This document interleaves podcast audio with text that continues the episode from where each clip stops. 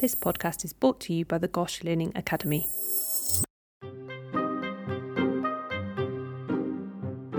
Hello and welcome to the first ever series of Gosh Pods Goes Green. Over the next six weeks on Gosh Pods, we will be focusing on the important issue of sustainability in healthcare, looking at the issue of climate change and how healthcare practices are contributing to this emergency. Those who tuned in last week heard me talking to Nick Martin, the head of sustainability and environmental management at Gosh, about where Gosh is at the moment in terms of its sustainability and its ambitious target to be net zero in carbon emissions by 2030. Today, he's going to talk a bit more about how we're going to get there and about Gosh's plans for a more sustainable future.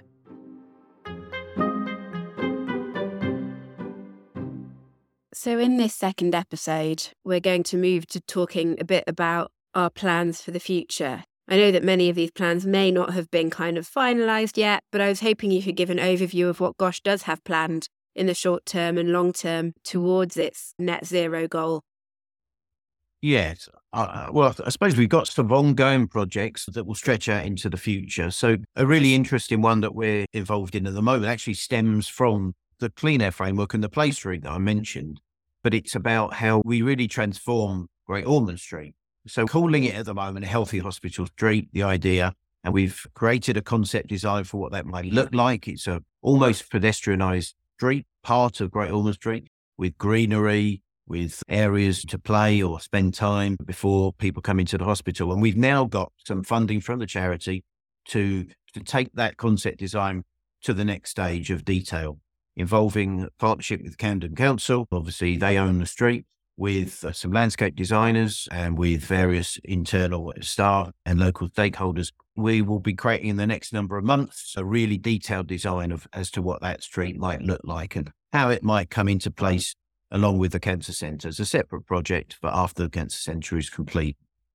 So that's a healthy hospital street, linking out. Really, it's, I suppose, around environmental determinants of health, be it air quality or be it the physical environment we're surrounded with. It brings stresses and strains and has, there's degrees of toxicity and different things. So we're going to want to be working more on those environmental determinants of health. And I think the Health Hospital Street is a really practical example that we can bring that together. We got the Cancer Centre as well, which will be being constructed over the next three, four, five years. And we're trying to make that as sustainable as possible. It's difficult, but we're using heat pump technology, which is exciting. That's very low carbon. We hope that will give us more insight into how we transfer that into the broader site, which we're going to need to do that and other technologies to meet our targets there. We're looking at a really nice green roof, which again links links into those broader environmental determinants.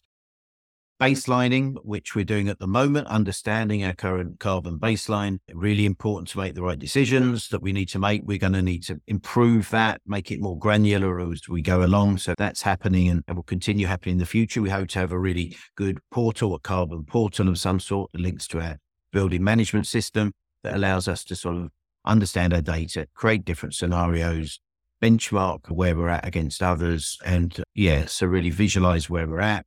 The building management system, as I say, one of uh, my colleagues, our energy manager, has been putting together a business case for that, which we've had agreement on. So that will really be looking at the initial work that has to be done to get a new building management system in place so we understand where we're using energy across the site we're also creating some carbon reduction scenarios. So, what would happen if, and we have scenarios to, to show our trajectory down to our targets, ultimately based on the amount you spend on different things, whether you do it in the right order. So, moving away from our gas powered combined heat and power engine to, to heat pumps, for example, would have a big impact. There are many things that have to be done in between doing that that need to be planned. So, the, the reduction scenarios will paint a picture that we can discuss with the board and other teams of simply speaking, how we get from A to B, what we'll have to do, what we'll have to spend. And so we're finishing that currently, and we hope to really expand on that over the next months and years and use it to to engage across the hospital with our finance teams and others, maybe even with charity, how we can start to make the right decisions, commit to the right decisions to make the changes that we need to. We've got a new strategy that we're hoping to get agreed by the board soon, which will outline where we need to focus. And there'll be an action plan linked to that, which again will be sort of almost allocating where in the hospital responsibility lies for this action, which links to this proportion of our emissions, which will take us a certain way towards meeting our target, for example. So a strategy and an action plan. And then underneath that, there'll be business cases and financial modeling and understanding of what we need to implement those things. And they will need, we hope, to be taken on by different parts of the organization, feeding into these business cases so we can start to do the practical things that we need to do to move forward to get to our targets. Yeah, lots of things, but I think the focus will be on the 2030 target and our estate. Of course, we, we have a master plan for our estate where we outline all the building work, the construction, the changes that will be going on over the next uh, number of years. And it needs to be a target, net zero target needs to be integral to that plan. And we'll be refreshing that plan and we have to push for net zero and the targets to be integral to it. One of the documents that I read when I was researching this was the Trust Sustainable Development Management Plan, which I think kind of formalizes a lot of the goals of the Trust and kind of divides it into 10 streams or 10 main objectives. Could you talk a bit more about the Sustainable Development Management Plan? Because I believe it's also due to be changing a bit in 2023 as well. Is that right? Yeah, so that's so we're asked to create that by NHS England and now Greener NHS. It's now become something called a green plan, and we'll be changing the Sustainable Development Management Plan we currently have into a green plan in 2023. So it'll really be the update of all the work that we've been doing, where our current baseline is, and our plans for the future for the next four years. So, yeah, the SDMP, let's call it, was agreed by our board and it breaks into 10 areas. Those areas have slightly changed now, but they sort of really equate to the 10 Green Champions areas that there are working groups for. And it, it broke down all the different types of activity we need to do. So, we, to a degree, follow that lots of new projects that have emerged since as well. But it really it allows us to make sure we are viewing things in a holistic way. Also, it has some perspectives to look at things from. So when you're looking at a project, you can say, what is the impact of this project? How do we get the most out of this project in terms of linking locally, reaching out to our local community, but also maybe sharing our knowledge more broadly, influencing the broader conversation. So sort of communications and reaching out how can this project be enhanced by making sure that it's systematized, that it's put into our systems in the hospital and is not just a one off? How can it be measured and monitored and also how it can be linked to health? So the SDMP brought out those ideas as well. But I think it's probably not as active a document as it was because it's three and a half years in now. It needs updating. But really, I suppose it shows that there is a holistic approach to be taken to this uh, some, this project. It's not just about emissions although that will be a primary part of what we do, you know, it's also, it links to health, it links to, to our local community, it links to skills and training of staff. So it covers a number of things there. But yeah, we hope in the next six months to have that in place with our new strategy and action plan, which will be very practical, that will link into where, how this will be resourced, how this change will be resourced, who will take responsibility for it across the trust. When I read the SDMP, one of the things, and you've kind of alluded to this already actually, but one of the things that seems particularly important that comes up quite a lot is the need for GOSH to be able to work effectively with other organisations to be able to deliver a lot of the objectives in the plan. Who are the main organisations that GOSH is kind of currently having to collaborate with? And who do you anticipate us collaborating with in the future? Well, we we have to collaborate with the local authority for a number of things. For example, the Healthy Hospital Street idea. If we transform that street over the next number of years, it will have to be integrally tied to the local authority who will have to consult with us, etc. So our air quality work again is linked with Camden. Our uh, other work, we work with other trusts who are also doing incredible things. For example, we cycled, when we cycled to Glasgow, we did it with other trusts, with other colleagues, sustainability and other teams. And we, we subsequently share ideas and, and, are more able to work together as a result of the bonds that you build through doing such things.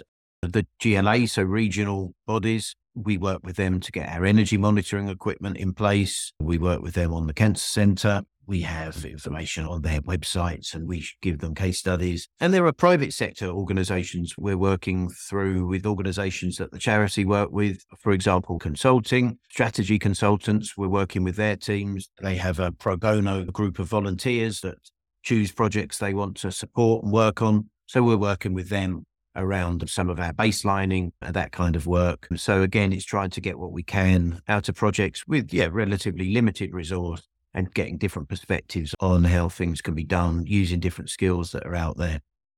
With our Play Street, we work with local air quality activists, Bloomsbury Air, who are pushing for changes around air quality. And we work with them, with Coram's Field, with the Holborn Community Association, so I suppose there's a, there's different levels. We work the WHO as well around the, the ride and around their air quality work. So we trying to influence the United Nations around the rights of the child for clean air, for example. We've made some progress working with other organizations who are leading those sort of campaigns. So I suppose you're looking quite local level all the way up to quite high level, and then with your sort of statutory responsibilities within that as well.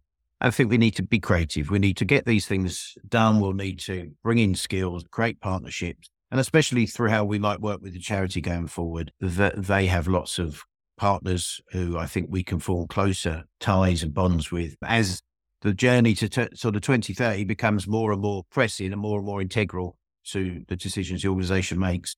It would be a great opportunity for organizations to partner with us to, to help contribute to that. Because, of course, the whole NHS needs to do this as does society. So it's beneficial for organizations to learn these skills, practice them in a real setting, get results, and then maybe be able to use them somewhere else as well.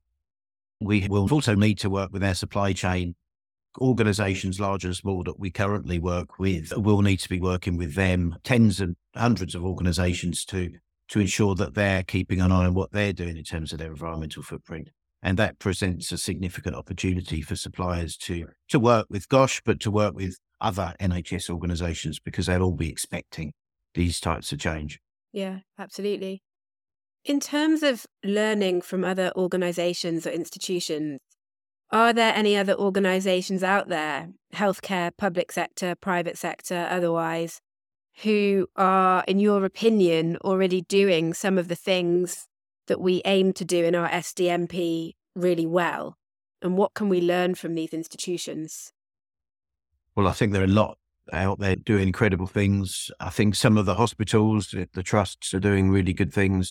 Manchester and Newcastle are uh, doing fantastic things. They're real leaders, Bristol and others. We do meet every quarter and have a, a catch up with my peers there. And that's always really valuable. And what they do, for example, in Newcastle, they link with their local authority. I think their target is always linked with their local authority. And they're, they're yeah, really well interconnected. It's slightly different up there because we obviously have lots of different boroughs and things like that. So it is different, but they, they're doing fantastic things. So we're trying to learn from our peers, and I think we could do more of that. I think in the private sector, so how they, I suppose, monitor, measure, report their progress. It be- can become all about reporting, which is a job in itself, which I don't think we want to do. But we can certainly, and we're trying to advance in that respect, especially around our baselining of our emissions. So there are things that they can do. It has to be changed for the health sector, but things we we can work with more with some of the expertise that's out there, some of the accounting work that goes on, carbon accounting and things. There may be ways we can integrate that, some technologies, some data visualization, those sorts of things we're hoping to work with. We're speaking with Drive at the moment, but there may be other partnerships there. I think, uh, as we say, local community groups can input. I think that's going to be very important to understand there. How we engage staff will be really valuable. There's advice and experience and learning out there, how that's been done really well. I'm sure there are lots of other things too, which will come to me. Thank you. That's been a really great overview of where we are currently in terms of our kind of current carbon footprint at Gosh and our plans to where we want to be. So, the kind of road to net zero by 2030. So, Nix, for anybody listening who wants to find out more about some of the sustainability projects at Gosh, either past, present, or future, is there anywhere that they can go to find out more? Yeah, the intranet has some of our, I suppose, main documents. They're really maybe worth a read. There's some information on there also around, for example, active travel, uh, really practical options there for some training or where you might want to purchase a bike, second-hand bike or a new bike, or how you plan your route, what kit you might need, how you do those sorts of things. There's air quality information as well. And as I say, links to some of our documents, the short version of our Sustainable Development Management Plan, for example. We have a link you can go to complete a, a short form, which will bring you onto our Green Champions group. You might suggest on that which group you might want to join. There's other information there. So that's joining the Green Champions program to work. That would be really valuable. And it's a chance to work with other staff who are, you know, are passionate about this and are working on it in particular areas. Could be around digital transformation, for example. We have a really good group working on sustainability and digital transformation. We've got a behaviors environmental behaviors sort of app you can download from the App Store. Cheer for Gosh, I think you can find it on the App Store. And that's designed with input from our young people, from the Young Persons Forum, input from staff, and lots of activities and actions on that you can do on your phone or on your computer, do them at home, and link some of them are now linked into activities at work. And you score points, you have a leaderboard, and you can get a prize for being the top of the list. And there are some staff in there that are always top. So I think we need to get some more people involved there. But that's great. It's called CHEER, the Children's Climate Health Emergency Response. And their active travel, as I said, lots on there for around that. We've got some training courses on the, the Gosh Den, I think a five week training program, which is really good, really interactive. You just watch the videos, you can stop it as you go along. But it really broadens out the impacts around food, around all sorts of different things that are key to our everyday lives. And some lots of interesting information, ways of thinking about things on the training. So that's um, aim high training. And, and it's worth looking at our clean air framework and our SDMP. Some of the videos, we've done some videos of some of the presentations we've done, really consolidate some of the activity we've been up to. Some of the Ride for Their Lives information is really quite good, quite inspiring. Some good photos and videos on there. But yeah, I think if you're really keen to get involved, I think sign up to become a green champion and get involved in one of the six or seven really active groups we have at the moment and some others that we need some help kickstarting. Great. Well, thank you so much for speaking to me across these two episodes about sustainability at Gosh and some of the really exciting projects that have either been completed or that are ongoing at the moment. It's been really fascinating. And I hope it does inspire some people listening to think a bit more about sustainability at work and even think about the option of becoming a green champion. No problem. It's been a pleasure. Thanks for listening to this week's episode of Gosh Pods Goes Green. We hope you can join us again next week. In the final two episodes of this first series, I'm going to be interviewing two of Gosh's green champions, staff members working at Gosh who are passionate about sustainability and embedding it in their day to day practice. They're going to be talking to me about some of the recent projects they've completed at Gosh, providing some real life examples of how small changes can be helpful on the road to bigger change. The team at the Gosh Learning Academy would love to get your feedback on the episode, as well as hear your suggestions for future topics you'd like to hear on Gosh Pods. You can find a link to the feedback survey in the description for the episode. If you want to hear more about the work of the Gosh Learning Academy, you can find us on social media on Twitter, Instagram, and LinkedIn. Or you can visit our website at www.gosh.nhs.uk and search Learning Academy.